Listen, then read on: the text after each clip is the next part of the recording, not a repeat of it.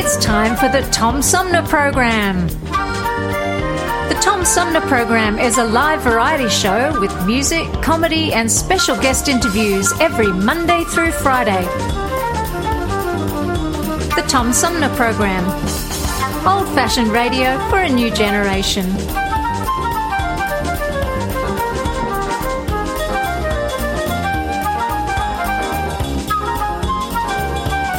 Theme music is Fruit of the Louvre, provided by Flint composer producer Howard Eddy.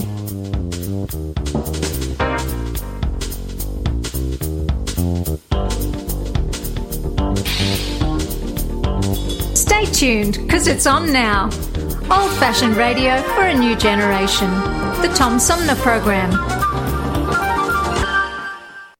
You lost your job and your healthcare coverage due to COVID 19? You're not alone, and Genesee Health Plan can help. I called and they provided healthcare enrollment over the phone with Medicaid, healthcare.gov, and Genesee Health Plan. They made sure I had access to doctor visits, my prescriptions, and more. Getting healthcare coverage can be confusing. You don't have to do it alone. Get help with GHP. Call 844 232 7740 or go to GeneseeHealthPlan.org. We're in this together, and together we'll get through right it. now, the COVID 19 vaccines are available to millions of Americans, and soon they will be available to everyone.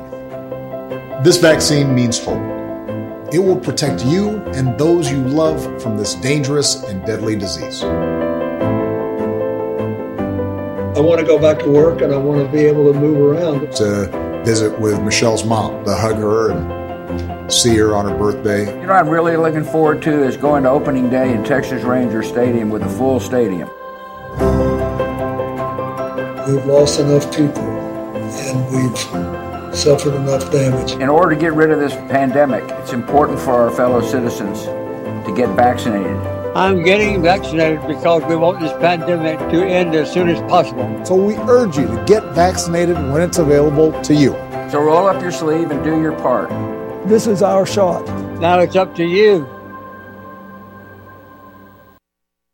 Hi, I'm U.S. Senator Debbie Stabenow, and I'm listening to the Tom Sumner Show.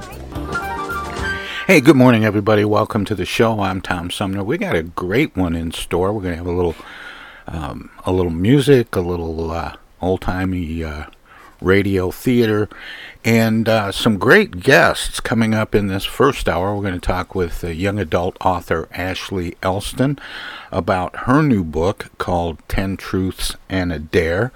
And then uh, we're going to talk with Stephanie Heath and Amanda Rumore. Um, toward the end of the hour and into the uh, second hour about the uh, collection of authors by women sharing their stories uh, called Legacy Speaks. And if that wasn't enough, we're going to have um, uh, from National Geographic talking about National Geographic uh, Kids Almanac 2022. Um, underwater photographer and explorer Brian Skerry will be joining us during the second uh, hour of our three hour tour, and we're going to wrap it up in the third hour talking about um, oh, five ways you can help track the signs of spring and climate change with uh, Dr. Sarah Nelson from the Appalachian Mountain Club, and uh, it should should be uh, an interesting and uh, well-rounded show. But as promised, we're going to start out with. Well, we're going to start out with a song for you and then a little radio theater, and then we'll get right into it with all of our great guests. So stay tuned and enjoy. I've been so many places in my life and time. Sung a lot of songs, I made some bad rhymes. Acted my life on stages, ten thousand people watching. But we're alone now, and I'm singing this song for you. I know your image of me is what I hope to be. You so kindly, but darling, can't you see? Though I'm on to me, baby, can't you please see through me? Cause we're alone now, and I'm singing this song for you. Taught me precious secrets true withholding nothing. Came out from I was hiding. But I'm so much better if my words don't come together. Listen to the melody, cause my love is in there hiding.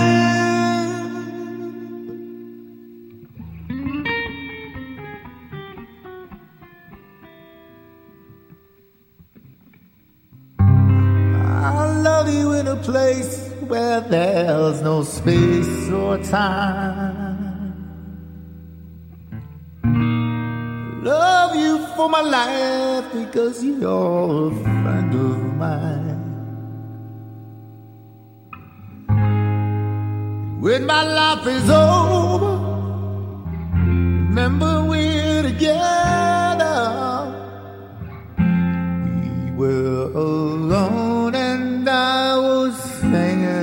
Song. Singing this song for you.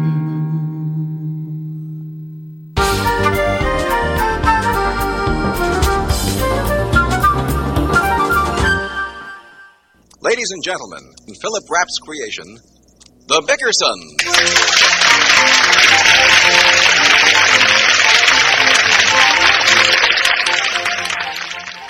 The Bickersons have retired. As usual, Mrs. Bickerson tosses restlessly, while her husband John, insomniac extraordinary, provides this audible testimony of his constant wakefulness. Let's listen.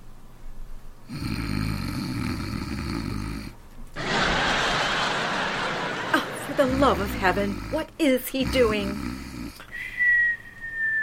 John. John! John! Hmm? What's the matter with you? Hmm? You are making the most frightful noises. What's the matter? What's the matter, Blanche? Are you in pain? I've got a terrible headache. Haven't slept a wink. You've been sleeping like a felled ox. Head aches. You wouldn't have such a headache if you didn't make so many cocktails before dinner. Why do you do that, John? Always do it. Why? No good to eat on an empty stomach. Put out the lights, Blanche. The lights are out. How would you know anyway with that sleep shade on? Well, something's flashing in my head. Ow! Take an aspirin. Okay. Hmm, feel better already. How can you chew those things like that? Wash it down with something. All right. John Bickerson, you washed it down with bourbon. You lied to me. You got the lights on.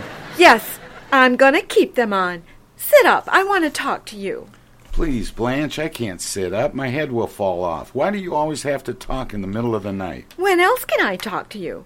You come home for dinner and bury your head in the paper.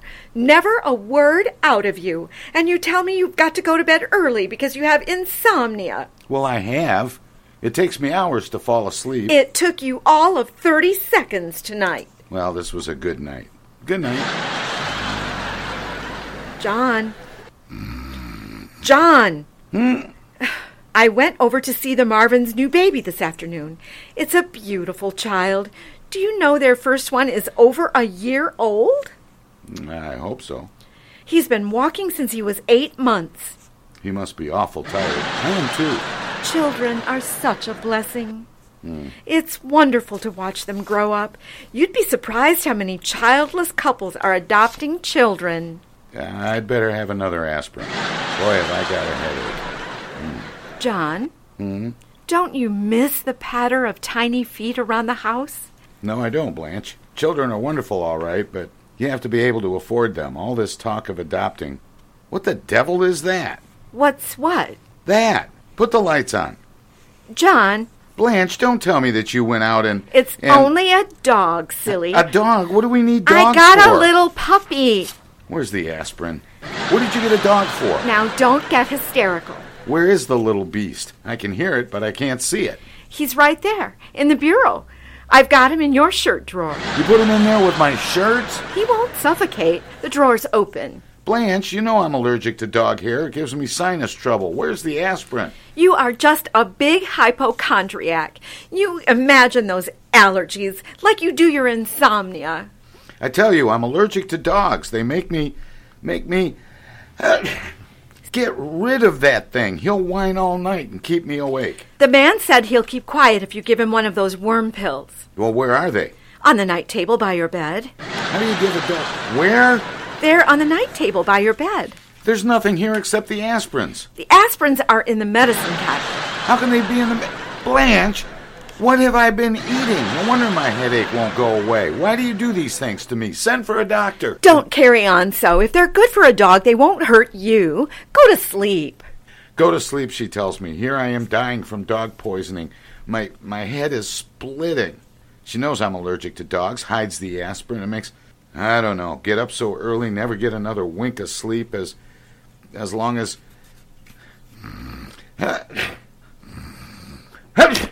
John, John, Hmm? Gesundheit. Thanks. I can see how much sleep I'm going to get tonight. We'll have to get rid of the puppy. Now you're talking. I want you to take him down to the dog pound. Okay, I'll do it on my way to work. You go in the opposite direction. Well, I'll go out of my way. You say it, but you won't do it. You better take him now. What? Go on, get up, take the puppy to the dog pound. Blanche, are you out of your mind? It's after two in the morning. They're open all night. Go on, get up and take him. Well, I've never heard of such a thing. You know, I went to bed with a splitting headache and had to take a dozen worm pills to fall asleep. You'd take the dog to the pound quick enough if Gloria Gooseby asked you to. How do you always manage to work the conversation around to Gloria Gooseby? Well, if you wouldn't shout so much, maybe the puppy would be able to sleep. Ah, what's the use? Good night. I thought it would be nice to have a little dog, especially when we move into our new apartment. Still have a year to go on this one. Our lease expired on Friday. I renewed it yesterday. I canceled it this morning. Amos is raffling off the apartment for me. That's a good idea. Am- Amos is what? Amos sold 500 tickets at $2 apiece, and the winner moves into our apartment tomorrow. Oh, Blanche, no. I I don't believe it. We'll be on the street. Amos said he'll find us a new place in a jiffy. Jiffy? Haven't you heard there's a housing shortage? Where would he find a place? Well, I bought a ticket myself. It's a wonderful chance. Lovely three room apartment, large kitchen, big closets. It's worth $2, and we might get it. Get it? We've got it now. I know. But even if we didn't win, we get the $1,000 Amos collected for the rest of the tickets. Look, Blanche, I gave the landlord a $1,200 bonus to renew the lease. So now I'm out $200 and I've got no place to live. Sounds like pretty poor business to me. Why do you make such deals? Now look, Blanche. The trouble with you, John, is that you are too conservative. Look, Blanche. If you'd pick up some of the deals that Amos has, we might be able to live as nicely as he does. Blanche. He's been living at the Biltmore Hotel for a year. He sleeps on a billiard table. Look out. Where, where's my slippers? What are you going to do? Let me get to that phone. I'll show. Ow! Ooh! Ooh! Put on the lights. The lights are on. Open your eyes. Oh, here's here's the phone. I know it's gonna ring, and I want to be ready when it does. Hello? Excuse me. Drop dead. Wait a minute. Wait a minute. That wasn't Amos. I'll get it. I'll get it. Amos. Hi, Jacko. What are you doing up this time of night? Packing, Amos. We're moving. Haven't you heard? Why aren't you going to invite me in? I'd like to look the place over. You mean. Yep, I won the raffle. Darndest luck I ever saw. Who drew the ticket, Amos? Fair and square. I wouldn't take a chance having some phony draw it, so I drew it myself. What a coincidence. Get out of here. What's the matter with you, Jacko? You got a thousand dollars coming, and if you're worried about a place to live, I'll rent you the garage. You haven't got a car anymore, you know. Get out of here before I hit you with a cleaver. Okay, Jacko. You don't have to get sore. You better give the money back to people you sold tickets to, or you'll have a lot of explaining to do. Not me, brother. You'll have to do the explaining. I'll tell them you won. Good night, Jacko. That guy will wind up on a chain gang as sure as Was it Amos who won? I did. Now at last I can go to sleep in my own bed without worrying. No, you can't, dear. The dog's in there. But, oh, nuts. I'll sleep in the garage. Good night, John.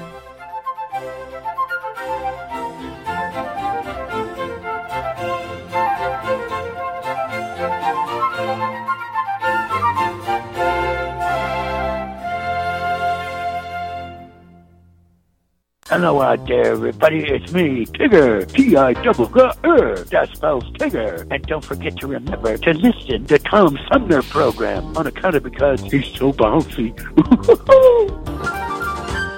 I'm Julie Lopez with Crime Stoppers. Have you ever wondered what to do if you have information about a crime or the whereabouts of a felony fugitive and you want the police to know but you need to remain anonymous? Well, here's what you can do.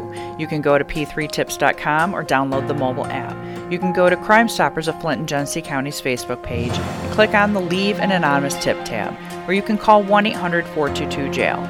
All methods are anonymous, and if your help leads to a felony arrest, you may be eligible for a cash reward. Remember, your voice matters. Our lives have been turned upside down by COVID 19. When a vaccine becomes available, it's critical that all of us get it. What we do as individuals will impact everyone's health, including those who can't get the vaccine. We won't get through this unless everyone takes part. Now is the time to get up to date on all recommended vaccines for both kids and adults. Experts say it's more important than ever for everyone to get their flu vaccine this year. And if you're older, you should get both the flu and pneumonia vaccines, since both illnesses can make COVID 19 even worse. Vaccines are available at a lot of convenient places, so be an example for friends and loved ones and encourage them to get vaccinated too. We all want to reunite, travel, and get back to school and work. But that means we all need to get on board. This is the time to do what's right for each other. Get vaccinated. It's our best shot. Hey, this is Tom from the Tom Sumner Program. Catch me and a gaggle of great guests weekdays on Our Voices Radio, WFOVLP 92.1 FM. You never know who might drop by. Joe By from the Blue Hawaiian. Dan Sterling. Congressman Dan Kildee. Alexander Zonjic. Actor, comedian Jonah Pody. Woodrow Stanley. U.S. Senator Debbie Stabenow. State Senator Jim Ananich. Comedian Brian McCree. The unknown comic. Mark Farner. And Tom, I want you to know Tom's my friend. You you've always got great questions, and you know the material, and you, and you care about it, and it's uh, it's that's impressive. Nice to be with you, Tom, and I admire you for reading all of that. I haven't read the whole thing. I've got willing to admit that. hey, Tom, this is my favorite interview always. You you, it's like having coffee at the kitchen table with you. Tune in Monday through Friday from 9 to 12 right here on 92.1 of a kind and check out our website at tomsumnerprogram.com. MTA Flint is nationally recognized for continually seeking to provide sustainable, reliable, and cost efficient transportation for individuals throughout the region. Through work related and non emergency medical transportation and your ride services, MTA is moving people with future and alternative fuel technologies. More information about MTA Flint and specialized services is available at mtaflint.org.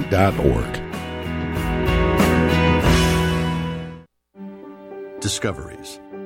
They happen when we least expect them in places we thought we knew. And discoveries have a way of teaching us a little more about ourselves along the way. Welcome to Flint and Genesee County, where up north meets down south. Home to Michigan's largest county park system and a vibrant culture.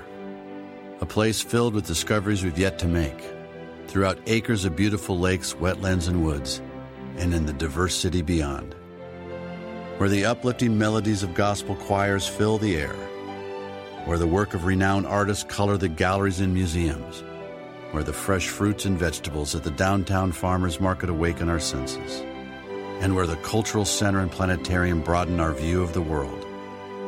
Let's spend a few days enjoying the wonders of Flint and Genesee County, where the joy of discovery is pure Michigan. Your trip begins at Michigan.org. This is Congressman Dan Kildee, and you're listening to the Tom Sumner Program.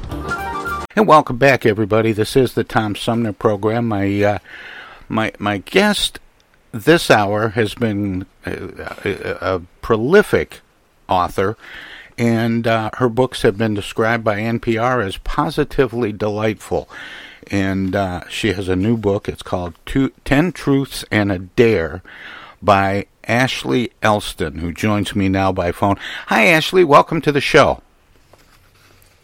Hi, thanks so much for having me. I'm excited to be here.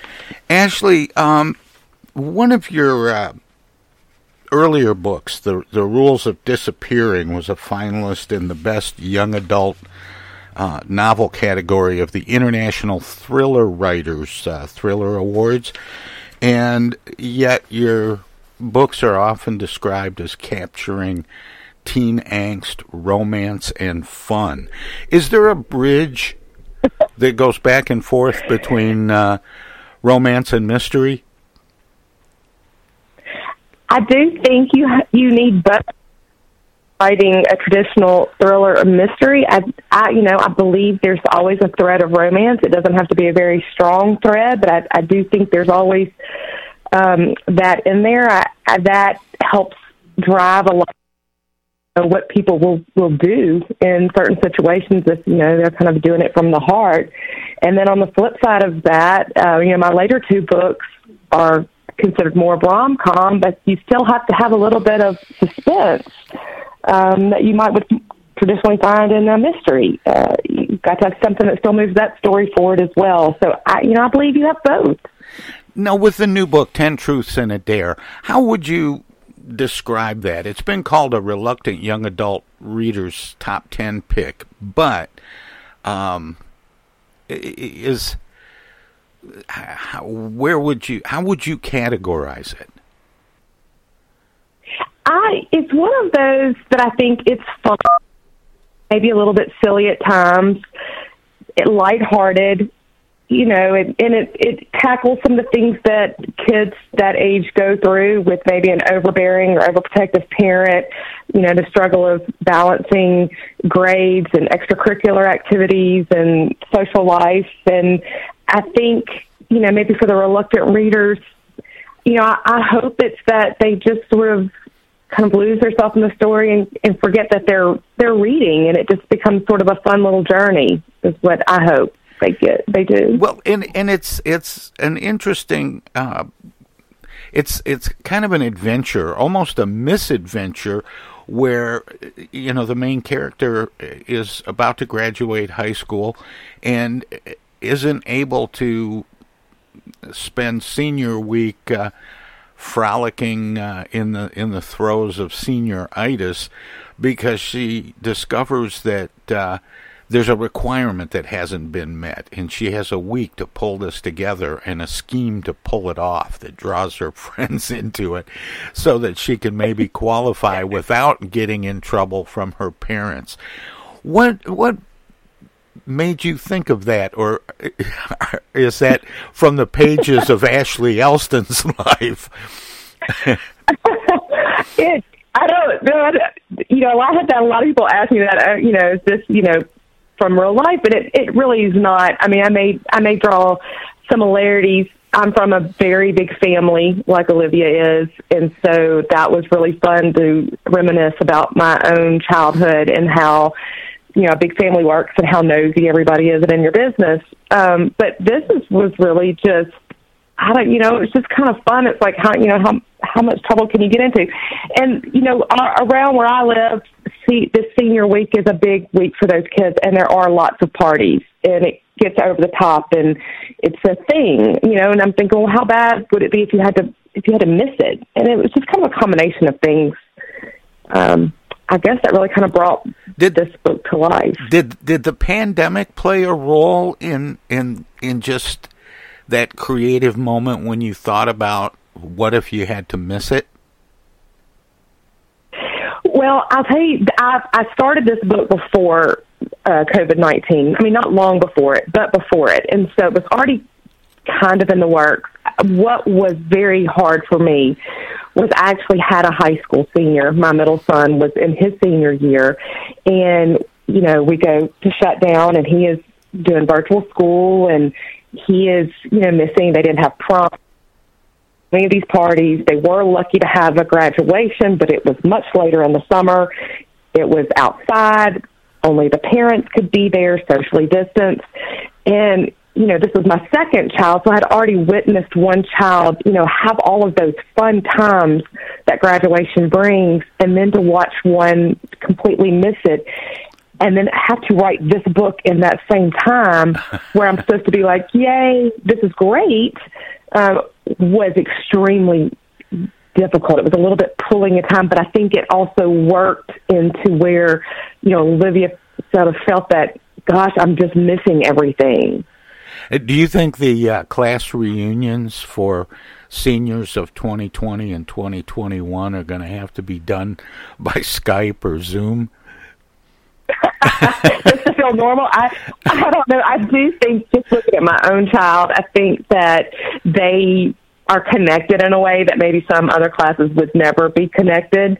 They had to find a way to sort of, you know, make it work. I think they're very resilient. Um, you know, they also started college in a different frame of mind than anybody has ever started college before. And, you know, I'm hoping it just makes them really tough, you know? Um, how you have three boys, yet you write Yeah. about teen girls. How are you able to to get inside the, the heads of, of teen girls? Well, I mean, I guess at one point I was a teen girl, right? So maybe there's a little of that. Um, there are still, you know, three boys means that you still have a handful of girls that are, you know, some, you know, they they're here, they're around. Um, but then you also see the boys, and you and I think sometimes the boys don't get enough credit for, you know, having feelings and or you know and emotions, and you know, you know, they're the boys, and you know, they're not always so tough and strong and um, so it's, I don't know, it's just sort of maybe a combination of all of that, I guess. I, you know, my kids, I'm very lucky that my kids and their friends, you know, like to be at our house and, and hang around here, and I, I know them and see them, and um, it makes me happy when they're here. So, Why do you think your books are? Um, they've been recommended more than once for reluctant young adult readers. Why do you, why do you think your books are, are good for reluctant readers? I really have no idea. Um, I mean, I'm so like I don't know that they could call that. I don't know that they could call it anything other than that. Me feel more honored. Like that. One of the best emails I get, or text, or Instagram post, or however you know you the message comes through is when a reader tells me, you know, I didn't like to read until I read your book like that's better than I think anything else that could ever be said to me. Because if there's one person out there that discovers to learn that they love reading based on something that I wrote, I mean, my God, what better feeling is there? But I, I don't, I don't know. I don't, I don't know what, why really, which is not a great answer, but I don't know why. Now, are you writing full time now? Uh, I mean, I guess I don't know what that means. I think that that's so different to a lot of some friends that they sit down at their desk every day at like eight o'clock in the morning and they will write a full day like you would go to an you know like an like a desk job. Um, I'm more of kind of here and there. I write in, in pockets of time uh, that sort of open up to me. You know, you know, two of my kids are in college now, so I do have a bit more free time than I, I did. Um, my husband and I own a landscape company, and so I do the book work there. So I, I, I have to juggle with that and you know other things. But you know, I, I kind of I don't write in any sort of particular. I don't force myself to sit down and say today you have to write. If if it feels like I want to write, I write. If it doesn't feel like it's that kind of day, I, I just don't. I, I've shared this uh, this quote from Stephen King with a lot of writers. Um, somebody asked him uh, if he wrote to a muse or to a schedule. And he said, always to the muse, but fortunately the muse shows up every morning at nine o'clock. That's a great. I haven't heard that. That's a great one, though. It's definitely you have to have the muse because as, as much as you might want to sit down, you know, it's a lot of times it's just a blinking cursor, and uh, if it's not if it's not happening, it's not happening. I have found to just walk away from that and, and don't force it.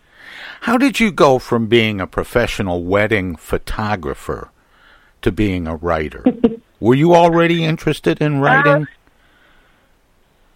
Uh, I, I, I was not didn't think that I could be. I was a I'm a huge reader, have always been a huge reader. I I choose to read over watching TV a lot of times. But I did not think that I could be a writer. I I didn't know any writers. I I just didn't know how that happened. So I just did not think that was possible. Um, I had been in a wedding photographer for about 10 years. I had just had my third son. I was a little burnt out. It was a lot of obviously weekend work. Uh, my kids were getting older. They'd have parties to go to, and I would miss that because you know I'd had this wedding booked for a year. So clearly, you know my my day took me in a different direction. And so I, after the third son was born, I was just going to take a break and you know just give myself some time to you know just be with the kids for a for a bit, um, which was great and and and needed that, and that happened. But I also found that I think I missed that creative outlet in a way, and I just kind of had the idea for something and I and just sort of, you know, when the baby was napping would, you know, just kind of start writing a little bit just for pro belief that anybody would ever and it just sort of spiraled from there. Do you come up with the the characters first or the story first and then cast the characters? Um, I'm a bit of both, I guess. I, and and because of the photography background, I think I'm. I think I'm. I'm sure it's because of photography, but I'm very visual. Like I have to see the scene in my head before I start writing it. And usually, a story for me starts kind of with an opening scene, and it it just I let it kind of bounce around in, in my head for a bit. I, you know, it gets the colors get a little sharp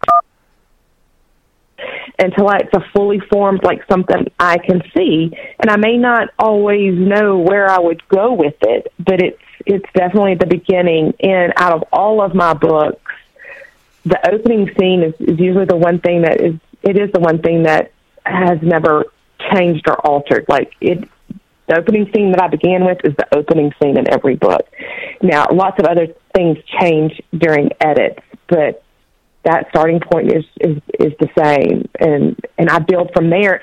And I treat it like if I can keep going like well okay well now this has happened. Well what if this happens? And if I can keep going then there's a story there. Um but there's a lot of things that have started that have not gotten very far. That's not always the case. I'm sure we can all appreciate that. Um but when you're um when you're writing how, how do you experience that? Are you very organized? Do you plot things out and, and outline things, or No. or do the stories feel like they're writing themselves?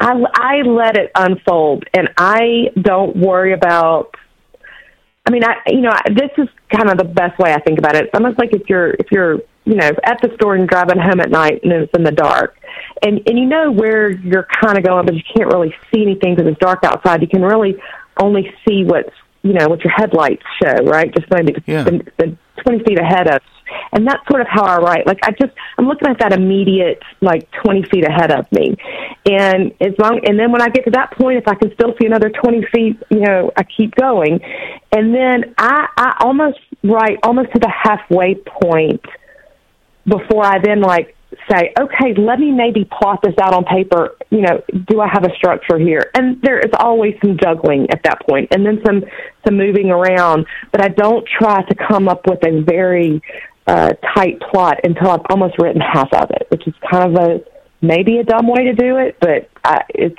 the only way I can. I, I would think you run the risk of of writing yourself into a corner sometimes. Well, you do, and you so you just kind of throw that car in the where it kind of made sense, and then go in a different direction. And I've done that before too. Turn around and and go they back. don't always work out.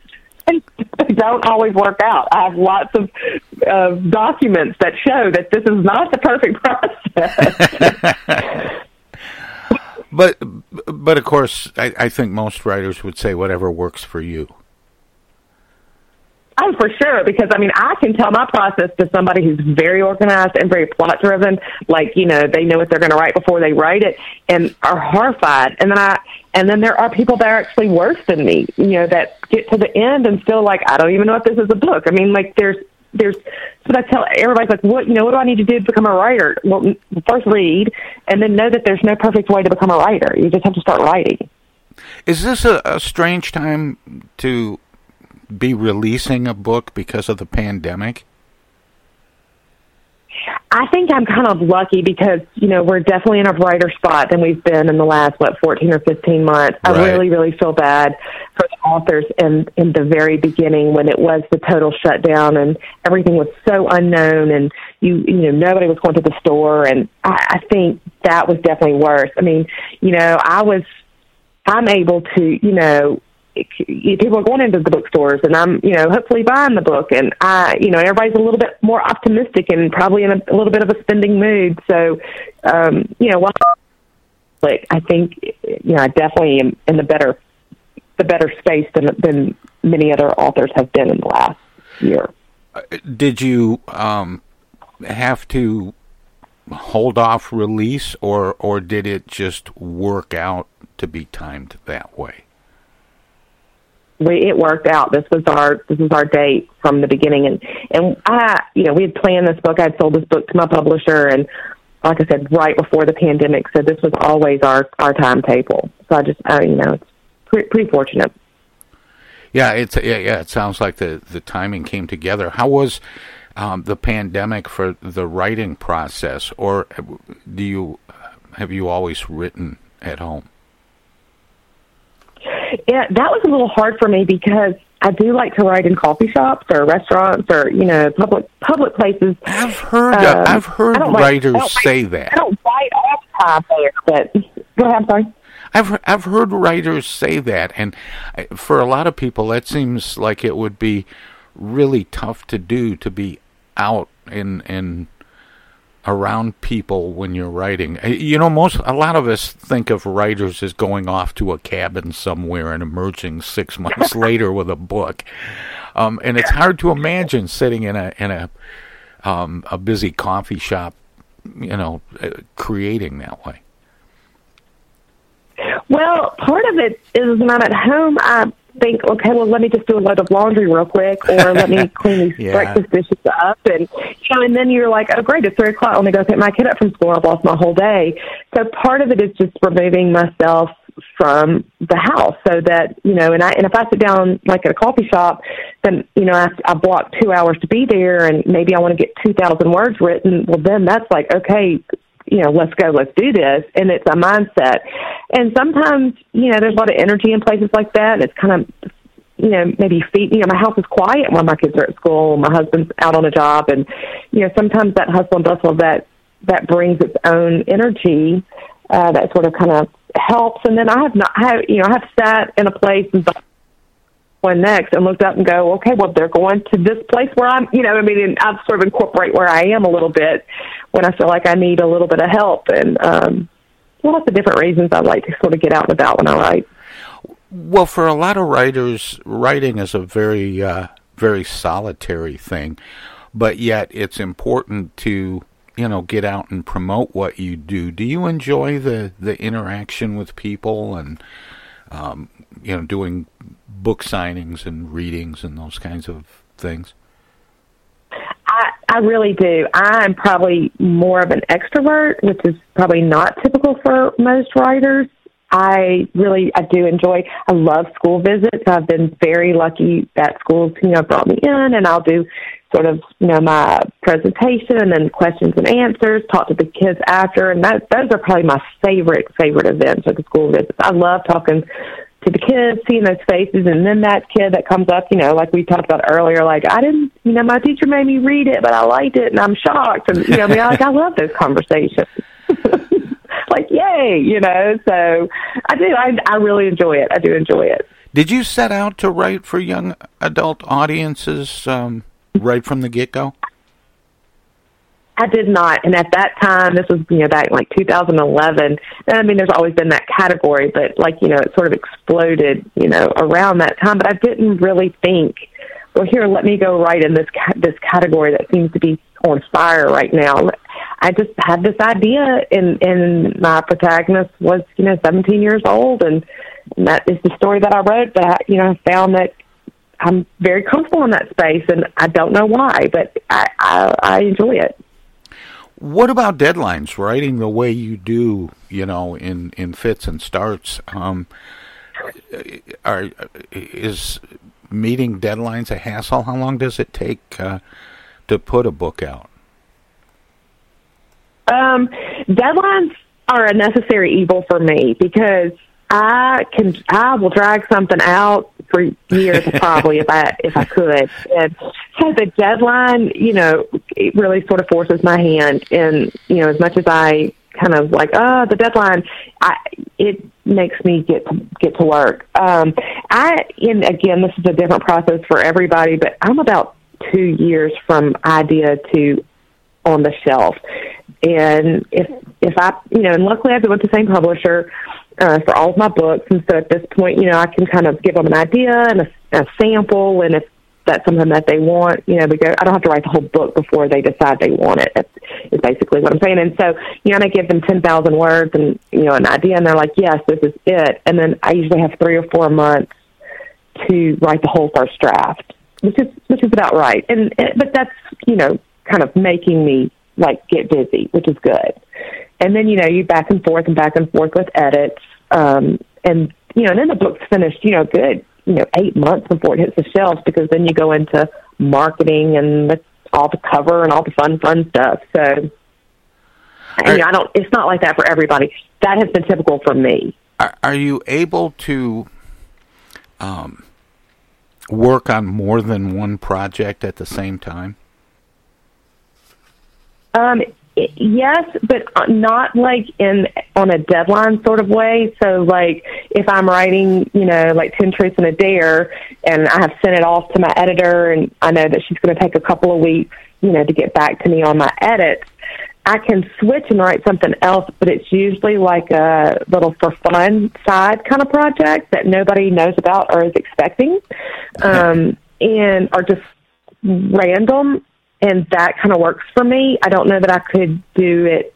I've not had to ever do it, and I don't know that I could. I don't. Maybe I could do two like really like under contract projects. I don't. I've never had to balance that, but I do kind of write for fun. Project turns into the next book. Um, sometimes it doesn't. Well, it looks like we uh, lost the connection. It, has been a little challenging uh, all along with uh, Ashley Elston, but the name of the book is Ten Truths and a Dare, and um, she has uh, let's see, um, uh, she's available on Twitter at uh, Ashley underscore Elston and Instagram at Ashley Elston, and um, we're going to have more of the Tom Sumner program straight ahead.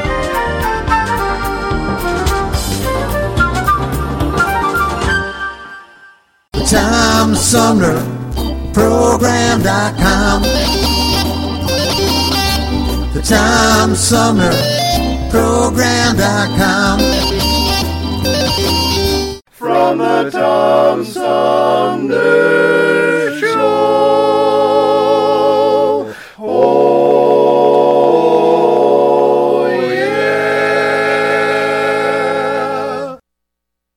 Hi, this is Joe By from the Blue Lions, and you're listening to the Tom Sumner Program.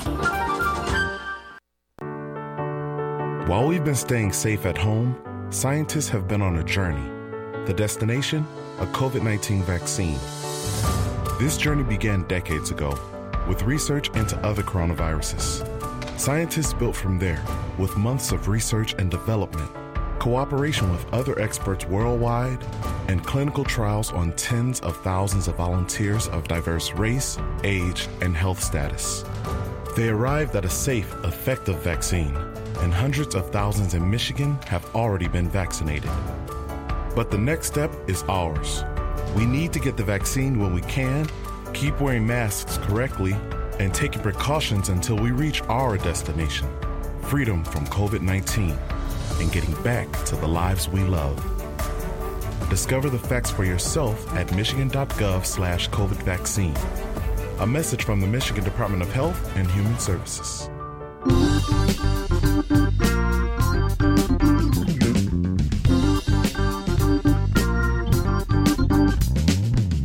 Start your weekend early with the Tom Sumner program every Friday live at 11. We turn the spotlight on the world of arts and entertainment featuring artists from music, TV, and the movies. Catch everything from the rich local talent pool in and around Flint and Genesee County to up and coming stars of stage and screen, plus legends from New York and Hollywood. Hi, this is Greg Nagy. Hey, this is Harper. Hi, this is Joe By from the Blue Hawaiians. Hi, this is Alexander Zonjic. Hi, this is Mark Farner. This is Maurice Davis. Hi, this is Rochelle Ray. Hi there, folks. This is Sweet Willie T. Hey, this is Steve from the Nashville office. I'm Gwen Pennyman Hemphill. Start your weekend right. Go to 11 Fridays on the Tom Sumner program.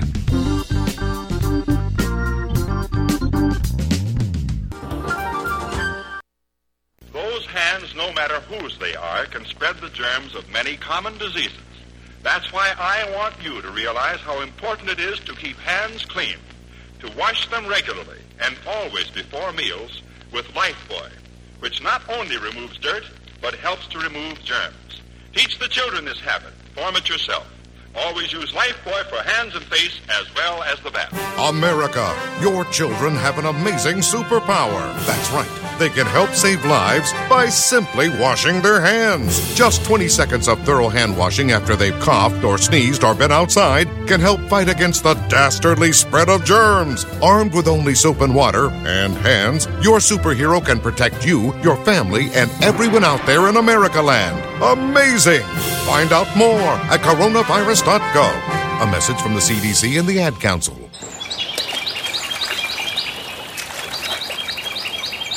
Imagine a journey down a picturesque riverway. Imagine your Flint River, 142 miles of recreation, natural beauty, and precious resources.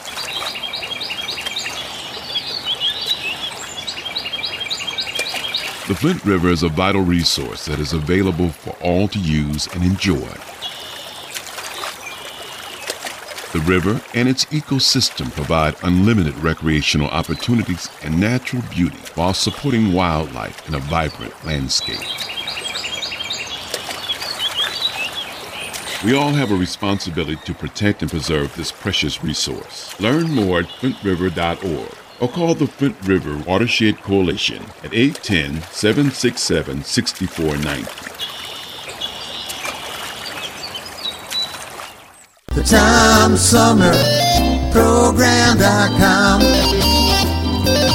Hey, this is First Ward City Councilman Eric Mays, and you're listening to the Tom Sumner Program. Hey, welcome back, everybody. This is the Tom Sumner program. My guests this hour are the co authors of a book called Legacy Speaks. They are Stephanie Heath and Amanda Rumore, and they both join me by phone. Stephanie, Amanda, welcome to the show. Thank you. Thank you so much for having us. Now, Stephanie was on the show just recently talking about. Uh, oh, different job coaching related things. We talked a lot about LinkedIn. Um, but let's um, let me let me ask this, uh, and and I'll start with Amanda because I don't think Amanda's been on the show before. How did the two of you get together to co-author a book? Well, we worked together, and Oh. Stephanie came across this pretty incredible opportunity. Um, there's several co-authors. It's not just her and I, and it's on the book is based upon women leaving legacies and how they are using their past experiences to do so. And so she talked to me about it, and so we were we ended up doing it together.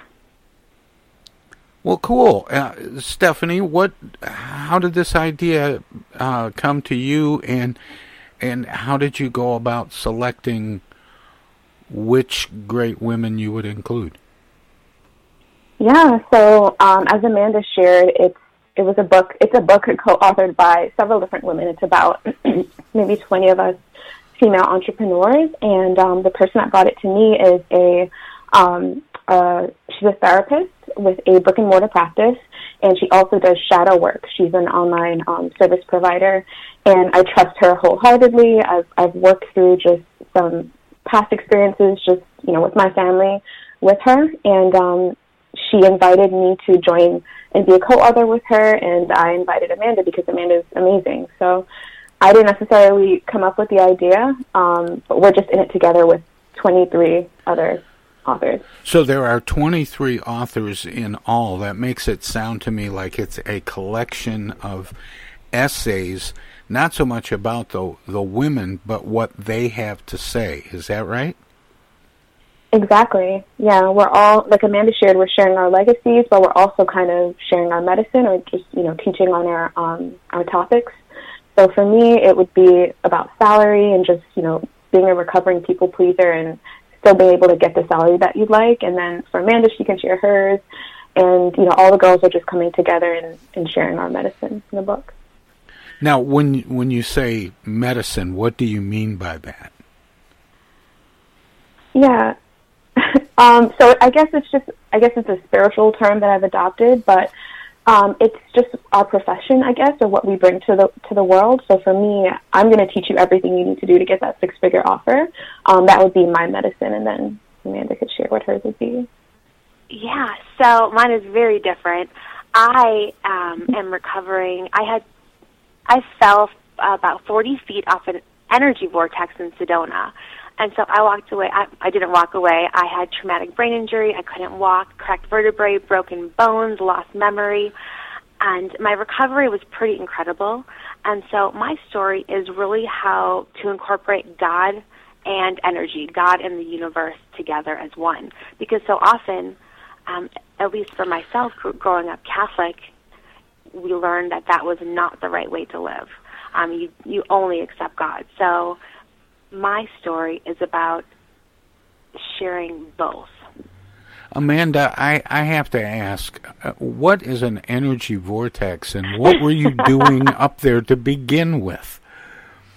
So, Sedona is known for these amazing uh, red the red rocks, and they have energy vortexes which are very famous spots where you're supposed to be able to literally touch like third dimensional energy. Sounds crazy, but I've always believed in it. And I was actually with my husband and my four year old daughter. This was about two and a half years ago.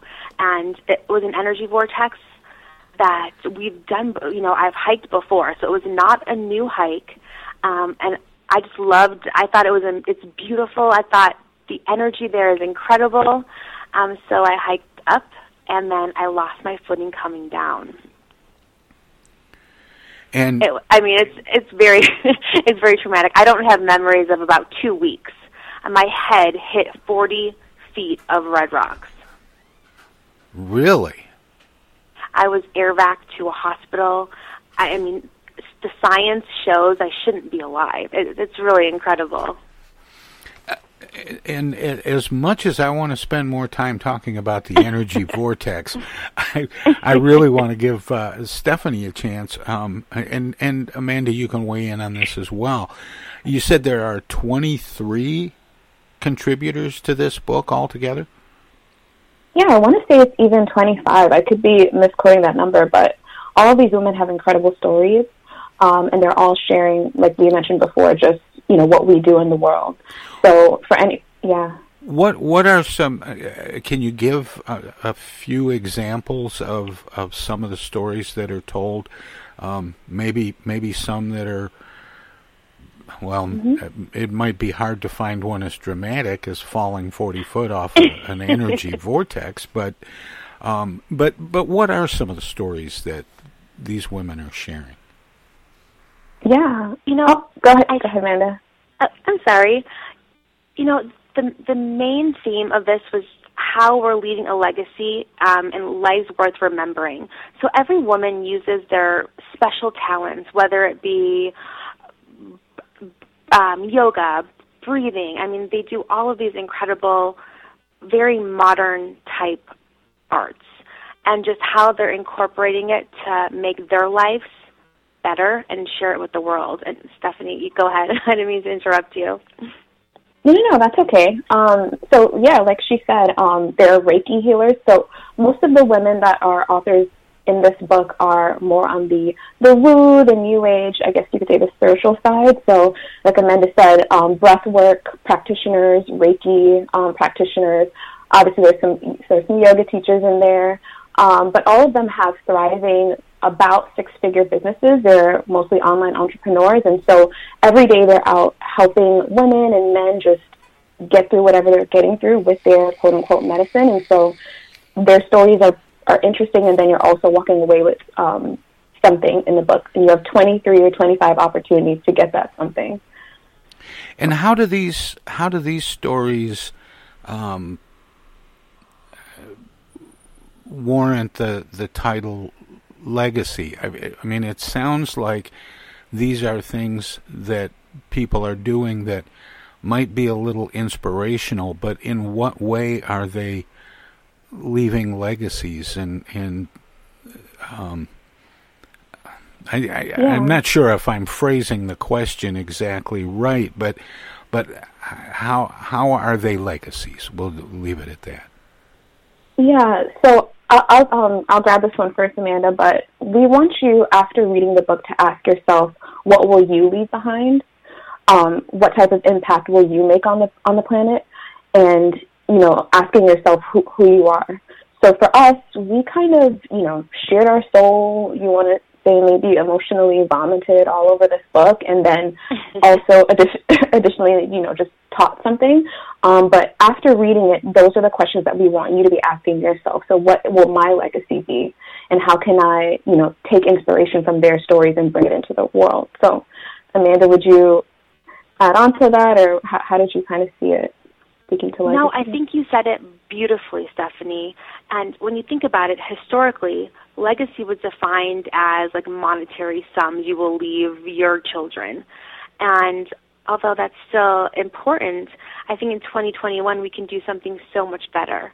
And it's about our our time, our energy, where what we are doing to impact the world. It's not any it's no longer a financial obligation.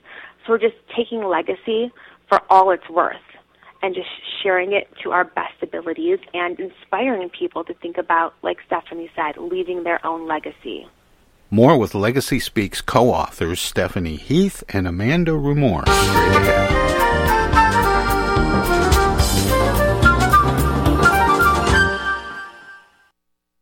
Outside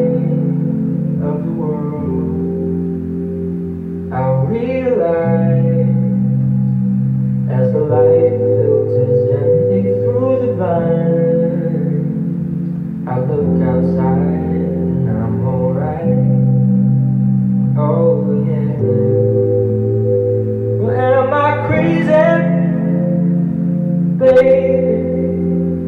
This isolated life ain't all that bad. Am I just lazy? Maybe.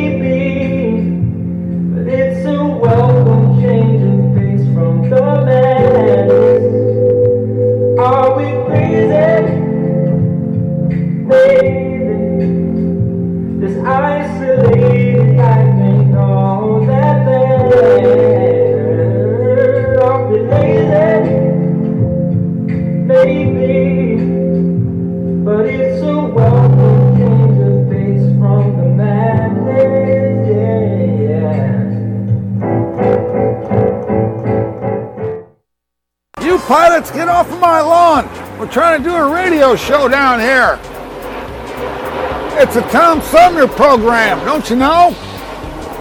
Go on. Go on, get out of here.